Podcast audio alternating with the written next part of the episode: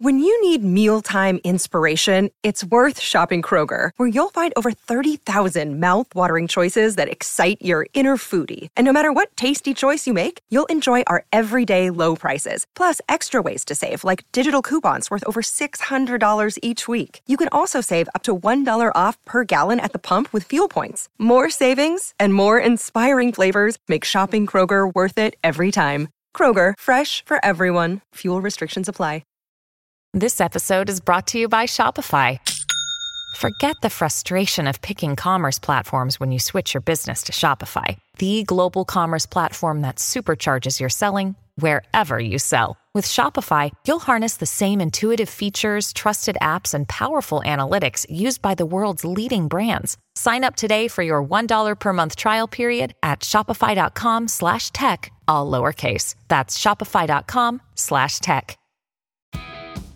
It's a new year and a new chance for you to make a fresh start with your compliance. Fort, we're going to be bringing you a daily tip, strategy, or idea that you can use to improve your program. Here's your host, Tom Fox, the Compliance Evangelist. Day 23 Monitoring and Improvement of Internal Controls. What happens when controls are continually overridden? Does that necessarily mean the companies that companies are engaging in activities which violate the FCPA or some other law, such as Sarbanes Oxley. Christina Ravello said she would start with some basic questions, such as How often would something be manually approved? How often are controls skipped? What are the levels of approvals you have, and what is your documentation? What are the reasons, and are you documenting how often a certain department is requiring those overrides? While it could indicate a company lacks a culture of compliance or everything is always an emergency, it might mean something else. It might mean your internal controls need to be reevaluated. The Department of Justice calls this continuous monitoring, leading to continuous improvement.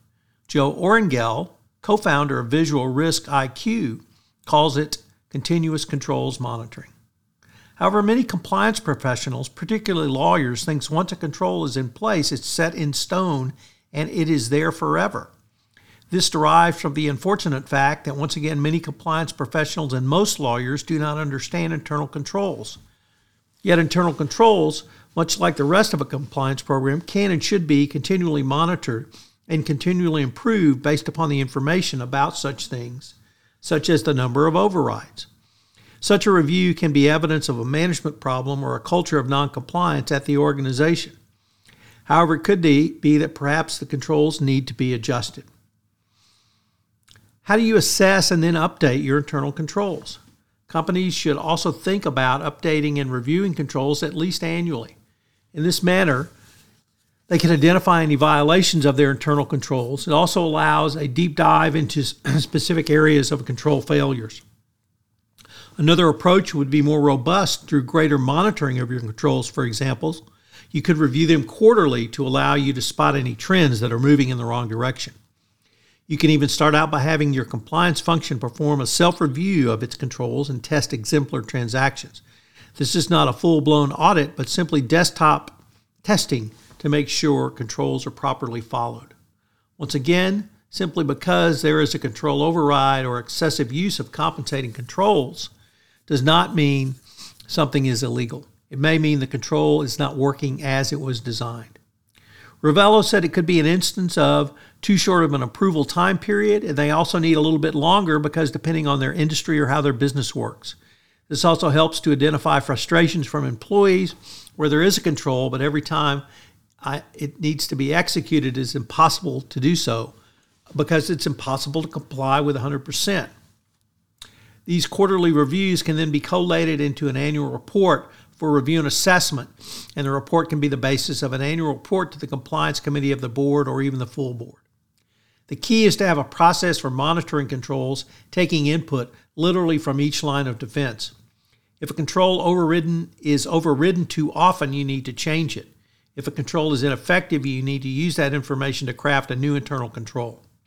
Internal controls are not static but dynamic, and with proper oversight, you can set up internal controls and literally improve them with appropriate documentation, i.e., document, document, document. Ravello concluded that it's not simply identifying issues because they actually might look worse if you identify a lot of issues but fix them. You're better off by remedying everything that you are identifying. From there, you can conduct a root cause analysis in that analysis as to why there wasn't failure in, in a control or violation of a control procedure. She concluded, you really do need to do that in depth and then remedy it. Before we get to today's three key takeaways, we're going to have a quick word from our sponsor and then we'll be right back.